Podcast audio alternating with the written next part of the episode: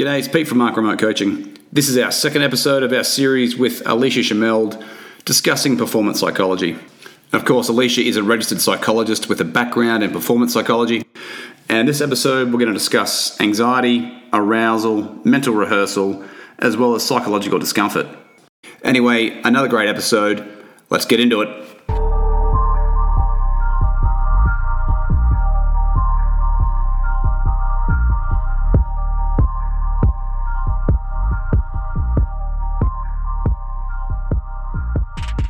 Like to have a bit of a chat on performance psychology since you are a psychologist as well. I know. Oh, I feel so much better. Oh, God. Subject matter expert. There are. I have to say, you actually, though, you do a lot of reading about this. Like, I often when we chat, I'm pretty impressed with, with how much you've researched this. Uh, I do, and I, again, um, you know, I, I like to think that I'm at least science based and science driven, and not only science, like that that's a big part of it, but sort of looking into different perspectives on things. And you know, I do exercise science at uni, and you, deal with people, and you want to get the sort of best outcome. So having some sort of framework to work with, I think, is useful. Um, and yeah, I, I, I think I did all right in my sports psychology subject. Um, yeah, anyway, I digest.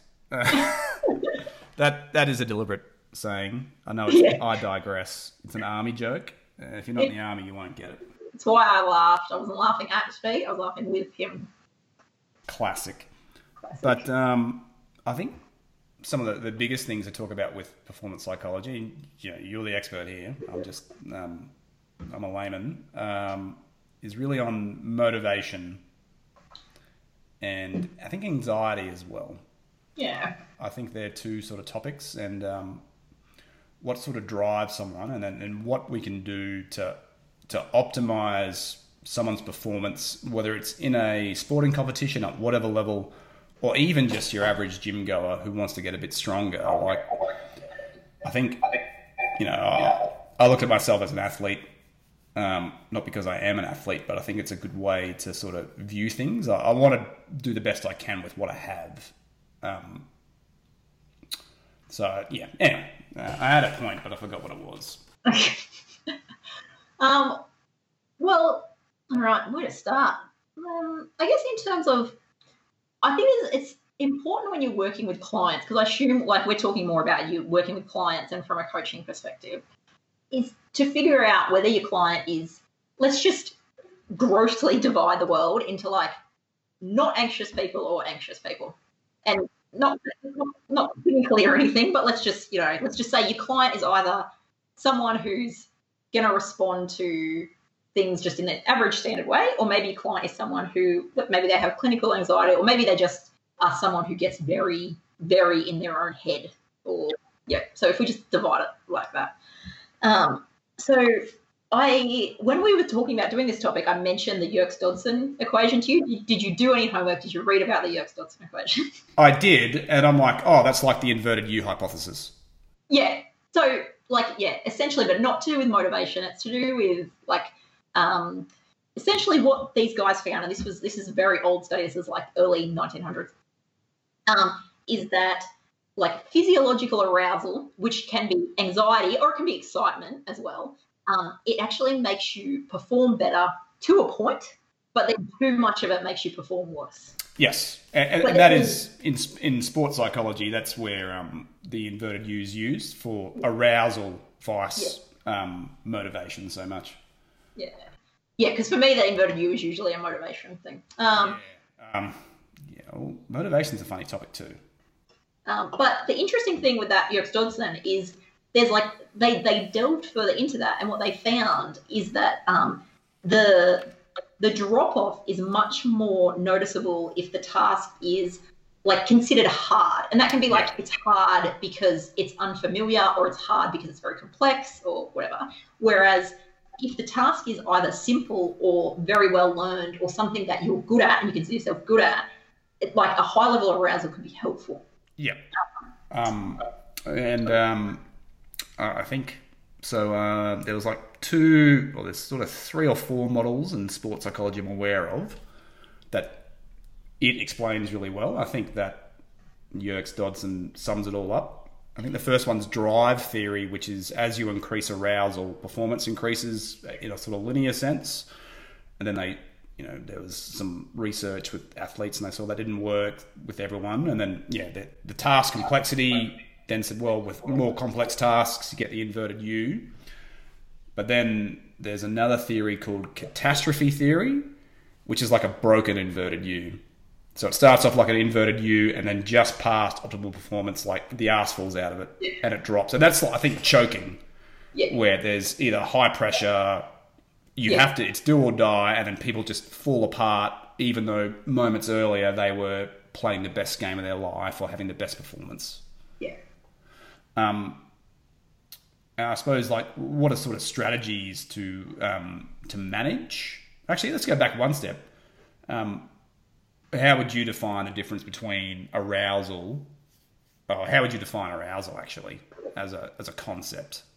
Um, I think it's just so a, a big thing I think for athletes is increasing their awareness of their own body. Yep. So doing a body scan. So do you know have you heard of this idea of a body scan? Of like what's going on in my body right now? Hmm.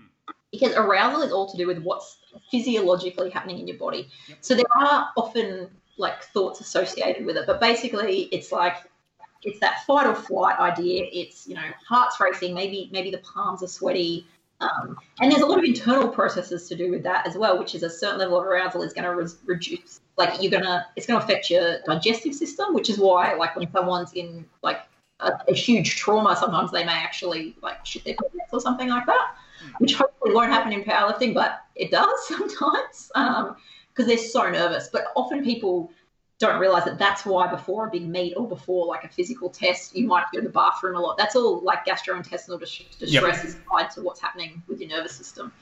Um, so that's kind of like when psychs talk about arousal, what we're talking about is basically that your, your blood's pumping fast and there's like all the associated stuff going on with it. But the key thing is that um, your your body's doing that, but your brain can kind of attribute meaning to it.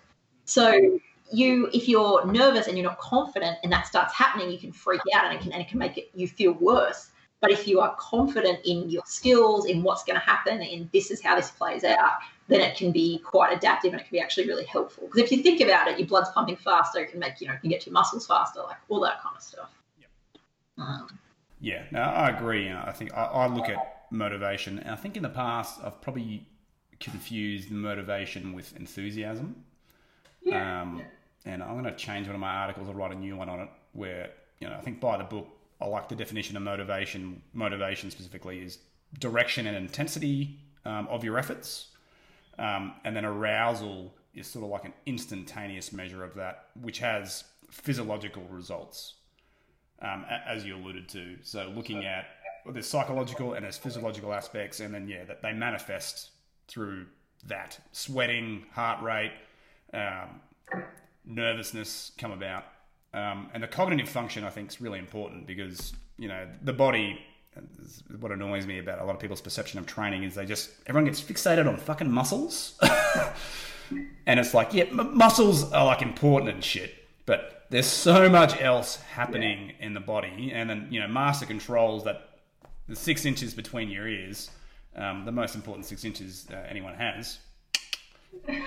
Sex joke. Um, Wow, if you are listening to this, you have just missed out on the sleaziest winking point of your life. whatever. well, Uh, just in saying that, I think that's an important point to talk about that distinction between if your athlete is an anxious athlete or a non-anxious athlete. yes. Um, because if you've got an anxious athlete, what can happen is when that stuff, that physiological stuff starts happening, and it's good, that stuff's good, they cognitively, the way that their body's going to react is that this is not good and I'm not safe. Yes. And so then they're going to get freaked out. So the way that you approach it is actually different in probably those two different athletes. Yep. And that actually that reminds me of, of another um, arousal model that this Russian dude came about in the seventies. Um, he was a sports psychologist, and it was like the individual zones of optimum functioning. I think. Yeah. yeah. So, um, and that was like an evolution past the inverted U um, method, which you know you, arousal's low, performance is low, arousal's moderate, performance is high, and then it drops off. His was individuals will have different ideal yeah. levels of arousal. Um, one person's going to have high performance with low arousal. Another person's going to have high performance with moderate, and then a third hypothetical person is going to have high performance with high arousal, um, or even high anxiety. Yeah, absolutely, um, absolutely. Yeah. And uh, and you know, talking about absolutes, and I think a lot of I think um, I think a lot of things. Um, I think it's it's easy to just put things into the good or bad baskets. Yeah. Like, oh, anxiety, that's bad. But you're like, well, it's a bit more nuanced. It, yeah. it can actually be beneficial. Um, like everything is inherently bad at a particular dose or a particular exposure, whether that's anxiety, cortisol, oxygen. Like, yeah. They're all bad in a certain dose. Yeah. Um, they're all useful in a certain dose as well. And the, the sort of anxiety thing, because it's it's cognitive and it's in your brain, it, it's what what works for a person compared to another person is actually going to vary considerably based on, I think, um, who they are as a person, their upbringing, their you know trait anxiety versus their current state anxiety. Which trait is sort of like, I think it's your genetic predisposition, like, whereas your state is like your current emotional state of anxiety. Um, I think yeah, trying to get that right for an individual versus just telling people not to be anxious. yeah, I one of the funniest things for me is like so at the at the moment I'm working with like I the, the I'm working with kids and we live with them basically. Like, you know, I, I, go home, but they live in a certain facility. So we're, it's called a therapeutic community, and the idea is you're always modeling the right behavior for them. But what I find funny is that you will sometimes see someone who's maybe not trained in mental health in the same way, and a kid will get worked up, and they'll be like, okay, just calm down. Yes. Just calm down. you're like, yeah, well, you know, this kid, because fight or flight has triggered in them because of something that's happened. Yeah, just being told to calm down is not a solution. yeah, it, it's probably going to make it worse. Yeah, well, and, and especially if it's if like, and I think that sometimes it can make people very angry. Like I've worked with some very um, aggressive dudes who, when they get agitated, the solution is definitely not telling them to calm down. Yeah. Uh, but yeah, I think it's I think it's yeah it's something worth people being aware of of like especially for coaches. One, I guess if I was going to give coaches advice in terms of how to how to manage. Let's say how to manage someone who is let's say trait anxious and is like is having issues with anxiety in training, like say has an anxiety disorder or something like that. Um, like the, the first one would be make sure if that person uses a pre-trainer that it doesn't have beta-alanine in it or however you say that because that is a that's a huge issue for people with anxiety disorders and it can really what that coupled with the increased heart rate that comes with training can trigger an anxiety disorder. Um, now the caveat on that, and once again, this is a thing where if you if you've followed me on Instagram, you know. So I'm a psychologist who has an anxiety disorder, so I'm very good at managing it in the gym. Yep. I will sometimes use that in a pre-trainer, and I will go into a session knowing that I will probably have an anxiety attack, but with confidence in my own ability to manage my anxiety in the gym. Yep. So I only do it in sessions where I can take a longer break than I would have, you know, normally, and I can just take a second at the side of the gym. And it ties in with what we've talked about before of that people freak out in the gym and then they freak out because they think people notice them freaking out. No one has ever noticed me have an anxiety attack, even in the biggest gyms, because most most of us are carrying this beautiful little thing in our hands called a phone, where no matter what's going on in your head, you just look at your phone and you look intense, and people just think something's going on in your phone. They don't know that you're having a moment in the gym. Um, so that's a big thing I say, like I would say coaches is just if they're having issues, look at what they're taking before training, or even if it's like caffeine can have a similar issue with anxiety, depending on how um, like how much of a tolerance they've got. So just keep an eye on it. Um, another thing I would say is like HIIT, like high intensity interval training for people with anxiety disorders, that can be a bit hit or miss, pun the pun. Um, so it's just something to be aware of that for some people that can trigger an anxiety attack, and they might be better off using like moderate intensity cardio or a different kind of HIIT or just like figure out what works for them. Or have them do some reading just for their own mental health around like how anxiety works and have them know that when it happens that's okay you're not going to die like your heart's not actually going to give out or anything. You just need to maybe take it down a notch. Um, i think it's important like if, if you recognize you know i have anxiety Um, and I experience it during exams because I currently have to write 3,000 word exams in short periods of time. But um, I, I recognize that I have anxiety and I actually recognize that my performance increases. Yeah. So you know, my watch will tell me like I'm stressed, I'm freaking out because I've got a smart watch which monitors everything, and I'm you know double banging um, Blend 43, well Robert Timms, um, a bit classier at home when I'm doing my exams, but I, I know I'm actually effective. Yeah. Um, I'm rude. Yeah. It, it, and you know Jade probably suffers it the most when she asks about my exam, and I, I'm unintentionally blunt to her. Um, and I don't mean to be. I don't like talking about it, but I know in turn that with a high dose of caffeine, with a high pressure task, I actually do pretty well. Yeah. Whereas previously, I would fret over that beforehand, Yeah. but I sort of gained confidence in knowing that. Well, actually, every time I do this, I pass. Yeah. I haven't done an exam that I've freaked out and done. I've done a whole bunch. I've actually done really well. So that's sort of given me confidence in recognizing it and accepting it, Yeah. and and not viewing my anxiety as something negative. I I think I'm processing it as being constructive and positive, Yeah. and it, it's helped. And that's you know, it's not training, but you know, when I, when I hit the gym, I'm the same. Like I want to get aggressive and angry. Um, I want to get hyped up. I like doing one rep max attempts without spotters. It's inherently dangerous and it's bad advice. um, but that's why I have a squat rack or a squat cage Yeah. because that extra pressure um, sort of gives me extra or an extra drive to actually generate more force to get out of a crazy front squat. And plus, you know, I know how to ditch a bar pretty well. Yeah. Well, I think it's like you can use it, you can absolutely use it, especially if you have good insight into your own processes and what's happening for you physically and, you know, the body scans and whatnot. But you also got to remember that, like, you you couldn't sustain that in the exam or in the gym all the time. Like, Yes. you know, um, and so it's about going, right, I put my body under this much pressure and now I need to let those kind of chemicals get processed the way they need to get processed. And that could be, you know, you have a sauna or you get a Yeah. massage or, you know, for me, I just will, I will do like 40 minutes steady state cardio after a big session hmm. just to bring the heart rate right back down. yep. And I'm sure everybody's experienced that. We have like a massive session, you like feel great, but then you go home and like a kid is, you know, shitting you or something and you have like a really quick reaction and it's because you've still got your body doesn't really know you're in the gym. Your body without your brain is like, oh, it's a saber tooth tiger. What's happening? Yeah. Defend yourself. And then your spouse says, hey, did you put the garbage bin out and you swear at them? Like, Fuck off. I just PR'd my front squat, bitch. I'm not in that headspace. Sorry, Dylan. Yeah.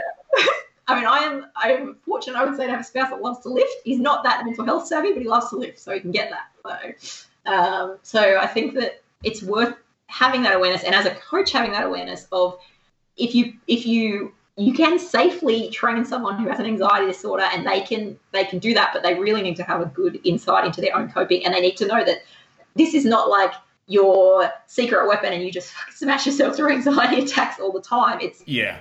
you can if one happens in the gym you can use it but you need to let your body recover because there's certain chemicals your body's being flooded with that can't hang around or they're not going to be good for you Yep. And it's that, that idea that things aren't good or bad, they're they're both. That, Yeah. that there's positive consequences, like you and you talk about the fight or flight response. I think it's important to recognise that your body can increase its physical capacity for a limited period of time, but that comes at a cost. yes absolutely They're going to be a whole bunch of catabolic substrates. Yeah. You know, if you maintain that elevated heart rate and that that that sort of stressful, psychological stressful situation, there's going to be negative performance outcomes in the long run. And I think, yeah, it's, it's a balance of sort of getting the stimulus when you need it and then dissipating to try and minimize all the negative residual effects that you're going to have. Um, and yeah, and recognizing that things are good and bad, yeah um, as opposed to just good or bad. yeah Um, it's multifaceted, but no, I like that. Arc Remote Coaching offers individualized strength and conditioning coaching for you as an individual anywhere in the world. If you're looking to optimize your physical performance for a field sport, If you're a tactical athlete, if you're a performing artist, or if you have a high intensity hobby where you need to be in the best physical shape, get in touch. Check us out at www.arcremotecoaching.com and have an accredited strength and conditioning coach assist you in optimizing your performance when it counts. We offer individualized programming coaching delivered directly to your smartphone so you can access me, your strength and conditioning coach, receive constructive feedback, including video review, to make sure that you're performing at your best. Arc Remote Coaching. Have me, your strength and conditioning coach, in your pocket, anywhere, anytime.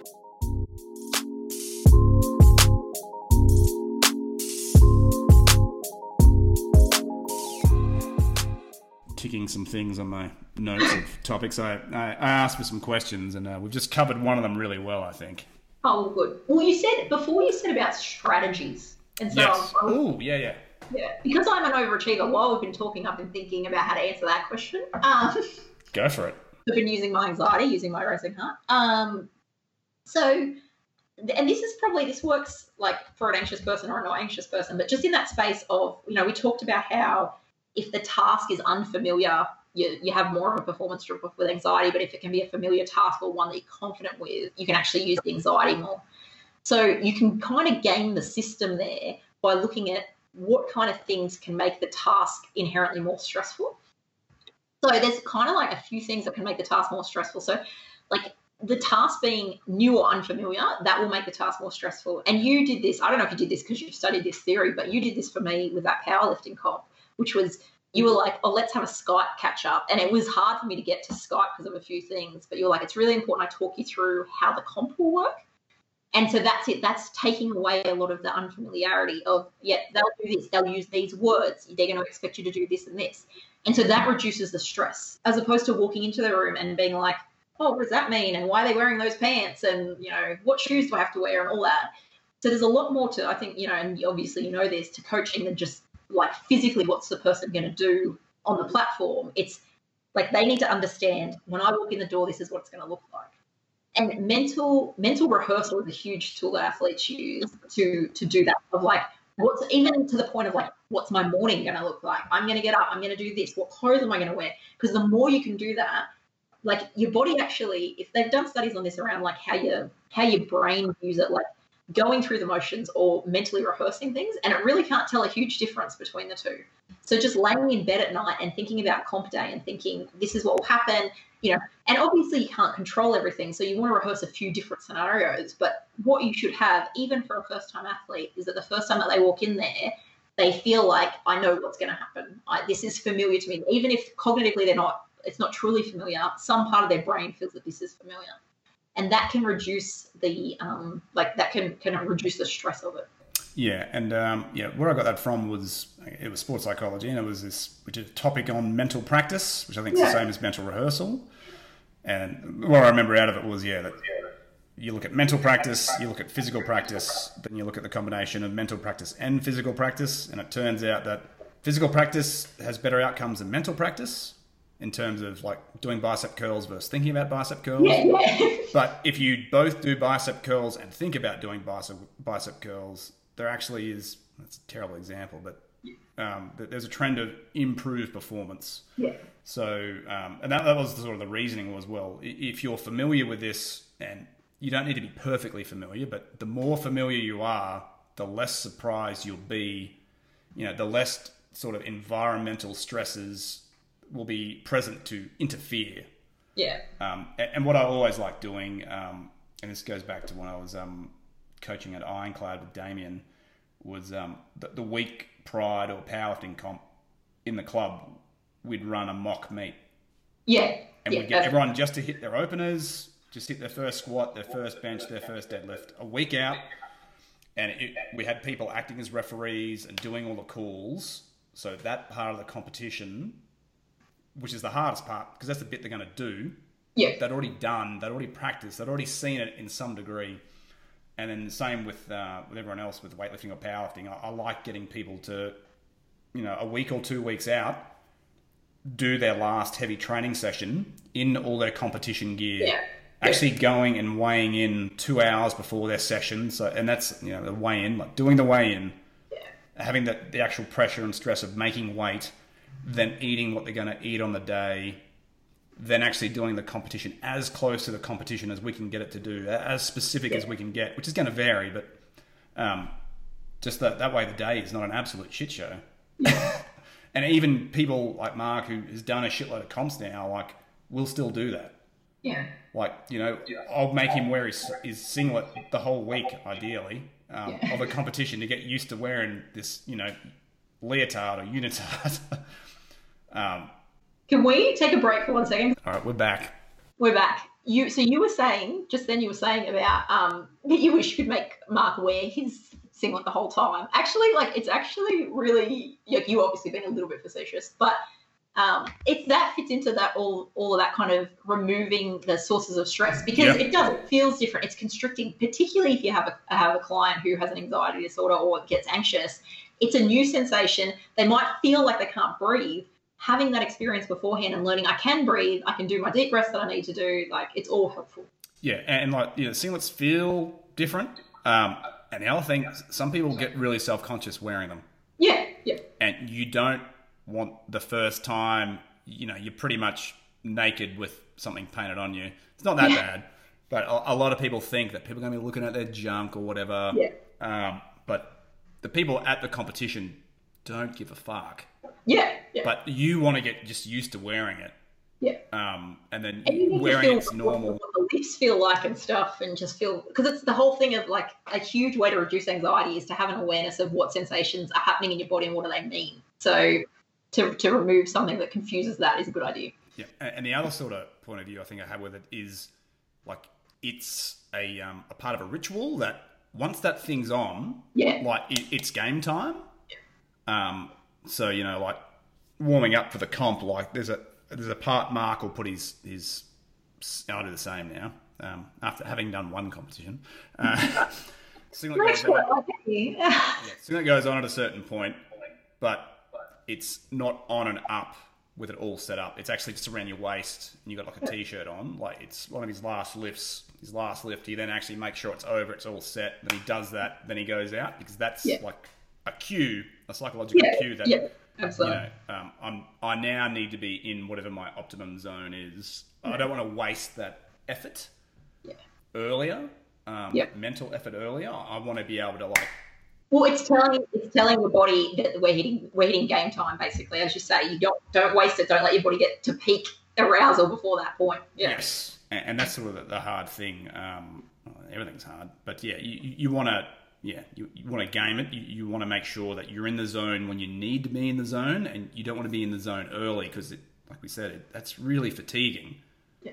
Um, yeah, being a, a highly aroused, physiological, psychologically, is going to cost you, and that can result in a poor performance if you peak early. yeah, Um, but what I like to do too, with e- even testing my one rep maxes, my two rep maxes, my five rep maxes, whatever I'm going to do, like I don't go into that session without any idea of what I'm going to hit. I've already planned out my attempts, if that makes sense. I, my warm ups are the same. I know what my warm up's going to be.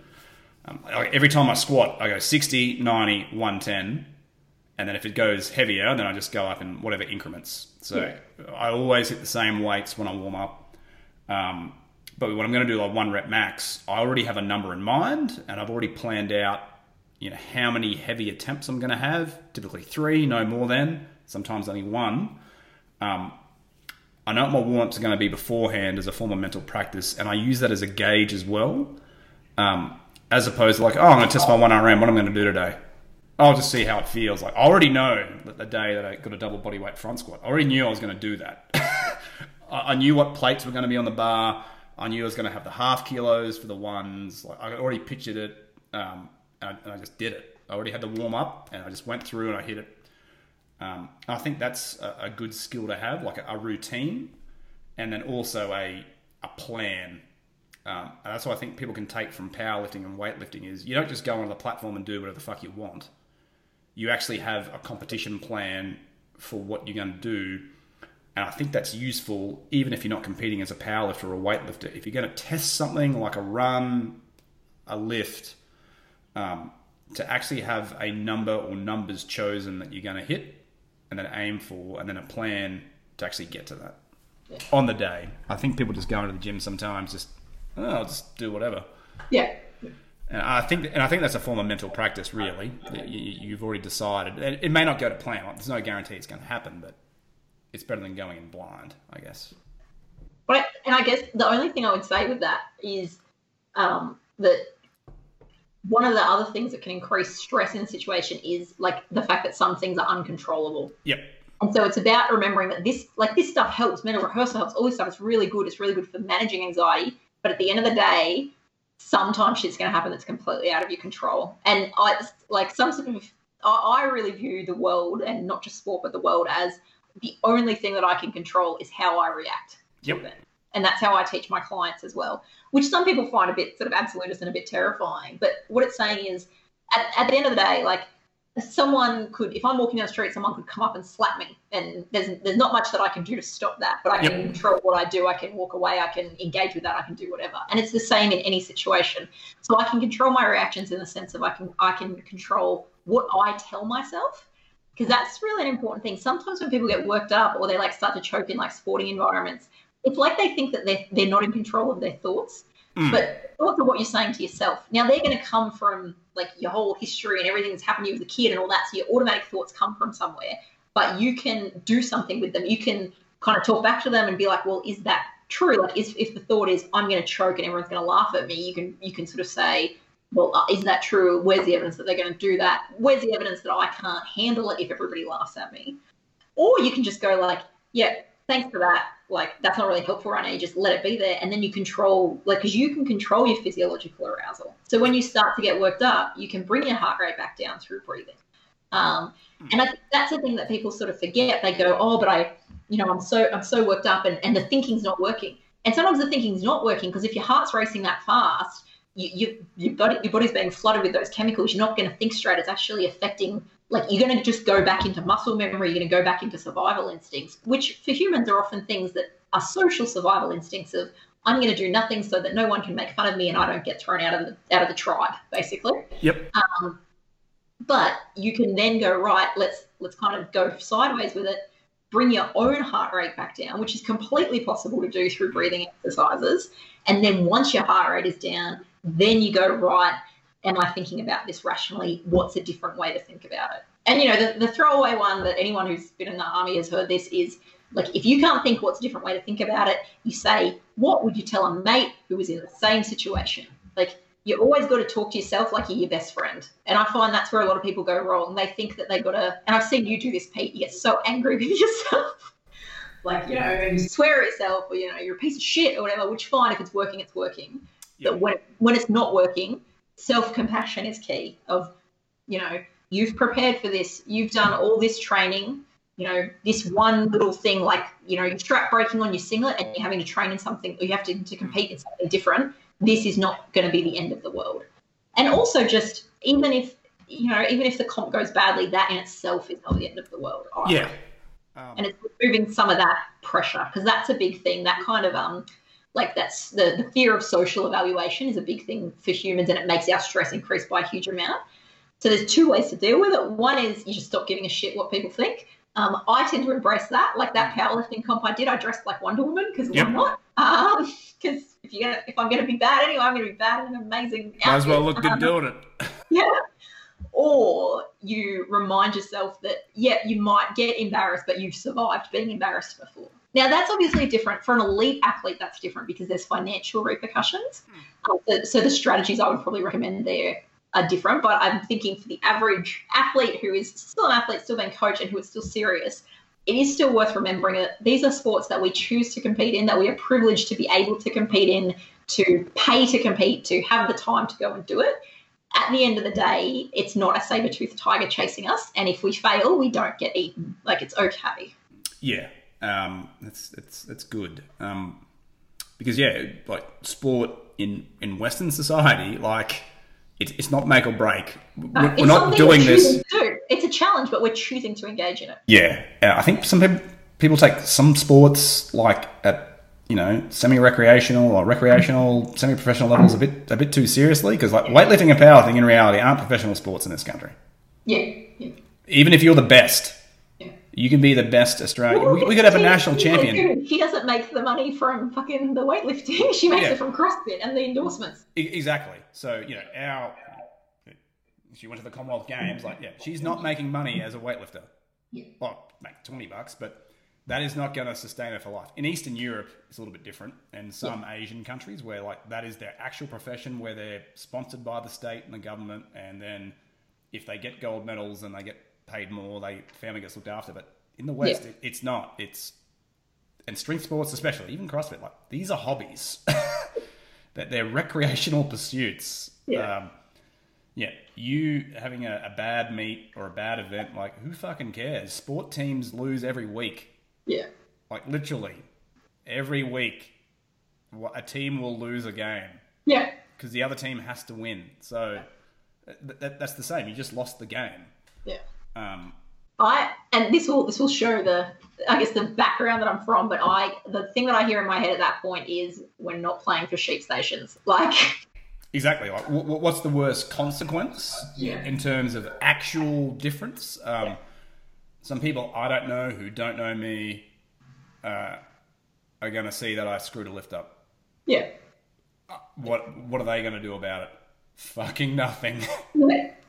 Um, uh, th- th- you know, are they going to dwell on it for the next three weeks? Nope. I, I think this, and this is something I could talk about for ages, but this ties into the fact that humans don't like, and athletes, it's funny because athletes will tolerate a level of, a huge level of physical discomfort. Athletes will tolerate hurting during a workout, hurting after a workout, waking up hurting, not being able to sleep because of muscle cramps. That's fine. But they don't like to tolerate a psychological discomfort Mm. of embarrassment or worry or something like that. Because sometimes it's like, because I, I had this where someone um, was they'd asked for advice because they were really worried about something coming up and they had someone else was there helping them and they'd said oh i'm really worried. I'm going to get so embarrassed. And their friend had done what i think a lot of people do which is go they tried to convince them all the reasons it wouldn't go bad um, and you know that they wouldn't be embarrassed. And instead and i'm the one that was like brought in to kind of help them straight away i said oh like what's your what's your worst case scenario here and, and he's described what his worst case scenario was. And I was like, okay, and like on a scale of one to 100, how embarrassed would you be? And he looked at me like I'm an absolute dickhead. Um, and I was like, no, you know, just just kind of do it. And he's like, oh, like, and I said, let's say, and we, we came up with a little scale of like, you know, zero is not embarrassed, completely confident. 100 is, you know, my entire year 12 class walks in on me on the toilet, you know, completely nude, or like, you know, you up with Yep. whatever. And I'm like, so with that scale of like mortifying embarrassment to no embarrassment, where would this be? And he's like, oh, it'd be like a 60. And I was like, okay, well, is this the most embarrassed you've ever been in your life? And he was like, oh, no, it would probably be, you know, whatever the situation was. And I'm like, okay, so you survived that. What was the outcome of that? And he talked about his, his discomfort. I'm like, okay, and does, does anyone ever talk about that event? And it was kind of that a few friends had talked about a funny thing. But then, and this is a helpful, this people find this particular question quite helpful, which is you can remember that all the times that you were embarrassed. But if I say to you, like about a certain person, when was a time that he was embarrassed? You actually can't remember unless it's like your best mate. You will not know because it's not something that we retain. Um, but we just put so much, and it's all like I'm not making fun of the fact that we do that because I know why we do that because we're like a pack animal basically, and you know standing within the community is important. So we're it's all kind of evolutionary. But you've got to get over being scared of looking like a dickhead. Like you're going to look like a dickhead sometimes. Yep. It's unavoidable. Yeah. Um, just got to embrace it, I guess. But I, I like that. Yep. Actually realizing that you have a say in how you think. Yeah. Um, you have a large degree of control over, you know, what your brain does, and that in turn controls how your body responds physiologically. Yeah. And I think if you're someone where you have a mental health disorder, you still, unless it's psychosis or something where you're literally hearing another voice, like depression, anxiety, they're going to shape how you think, but you can kind of be aware of that. So I will, something will come into my head and I'll be like, I'll literally kind of say to myself, not out loud, but mentally I'll be like, yeah, that's my anxiety talking. Like, and so I can acknowledge it of like, yeah, it's very, like my, um, like the, the thing that I'm kind of known for, because I use this example in work settings is something will go wrong at work and the way my brain will spiral within about 40 seconds is that my end state is like you know this has gone wrong Therefore, I'm about to get in trouble. I'm about to be fired. They're about to take my registration as a psychologist. I'll never get work again, and my whole family will live in my car, which is a Volkswagen Golf, and it's much too small for us to live in. That's how fast my spiral can go down. Um, and it's very unlikely that any of that's going to happen. And it's I have it, and I will I go down there, and then I go right. And what what is the actual likelihood that that's going to happen? And when in my life have I gotten in trouble at work, and it has not resulted in me being fired? And you know, it's just challenging yourself. Mm. Uh, yeah, that's cool. I guess that you know, having you have a say in your own head, and then trying to like recognize when you're experiencing symptoms. Yeah. And, and, and, and knowing, like, acknowledging that those things that pop into your head, they come for a reason. Like, they've, you, you've thought that way for a reason because at some point thinking like that's kept you safe, but right now it's not helpful and you don't have to listen to it. Thanks for listening to today's podcast episode, and keep your eyes and ears peeled for future episodes. If you don't already, don't forget to follow Arc Remote Coaching on Instagram, and that's my handle, simply at Arc Remote Coaching. You can find us on YouTube. You can also find us on Facebook, but I've had some issues with renaming my business uh, to its actual correct name, so it's actually still listed as Ascension Strength and Conditioning. Don't ask me why, it's a long story, annoys the shit out of me. And you can also follow Alicia Chamel on Instagram. Her handle is The Geek Psych. And after you finish checking both Alicia and my page out on Instagram, don't forget to check out arcremotecoaching.com. Got a series of articles. I'm adding new content uh, as frequently as I can produce and publish it. Arc Remote Coaching offers individualized strength and conditioning coaching for people who need to be in peak condition, whether that's for sport, for the field as a tactical athlete, whether you are a performing artist or you have a highly physically demanding job or hobby. Arc Remote Coaching offers specialized high performance services to improve physical performance. We're not going to help you lose three kilograms next week for that big do, but we will help you optimize your performance, whether you're looking to improve strength, speed, power, or endurance. Skip the bullshit hype, skip the fads, and actually have a level two strength and conditioning coach accredited with the Australian Strength and Conditioning Association, a level two state weightlifting and sports power coach with the Australian Weightlifting Federation, a level one powerlifting coach with Powerlifting Australia. That's who I am, Pete Darling, all the above, help you optimize your performance. Stop following bullshit fake Instagram influencers. Get an accredited and experienced strength and conditioning coach to help you optimize your performance. Until next time, peace.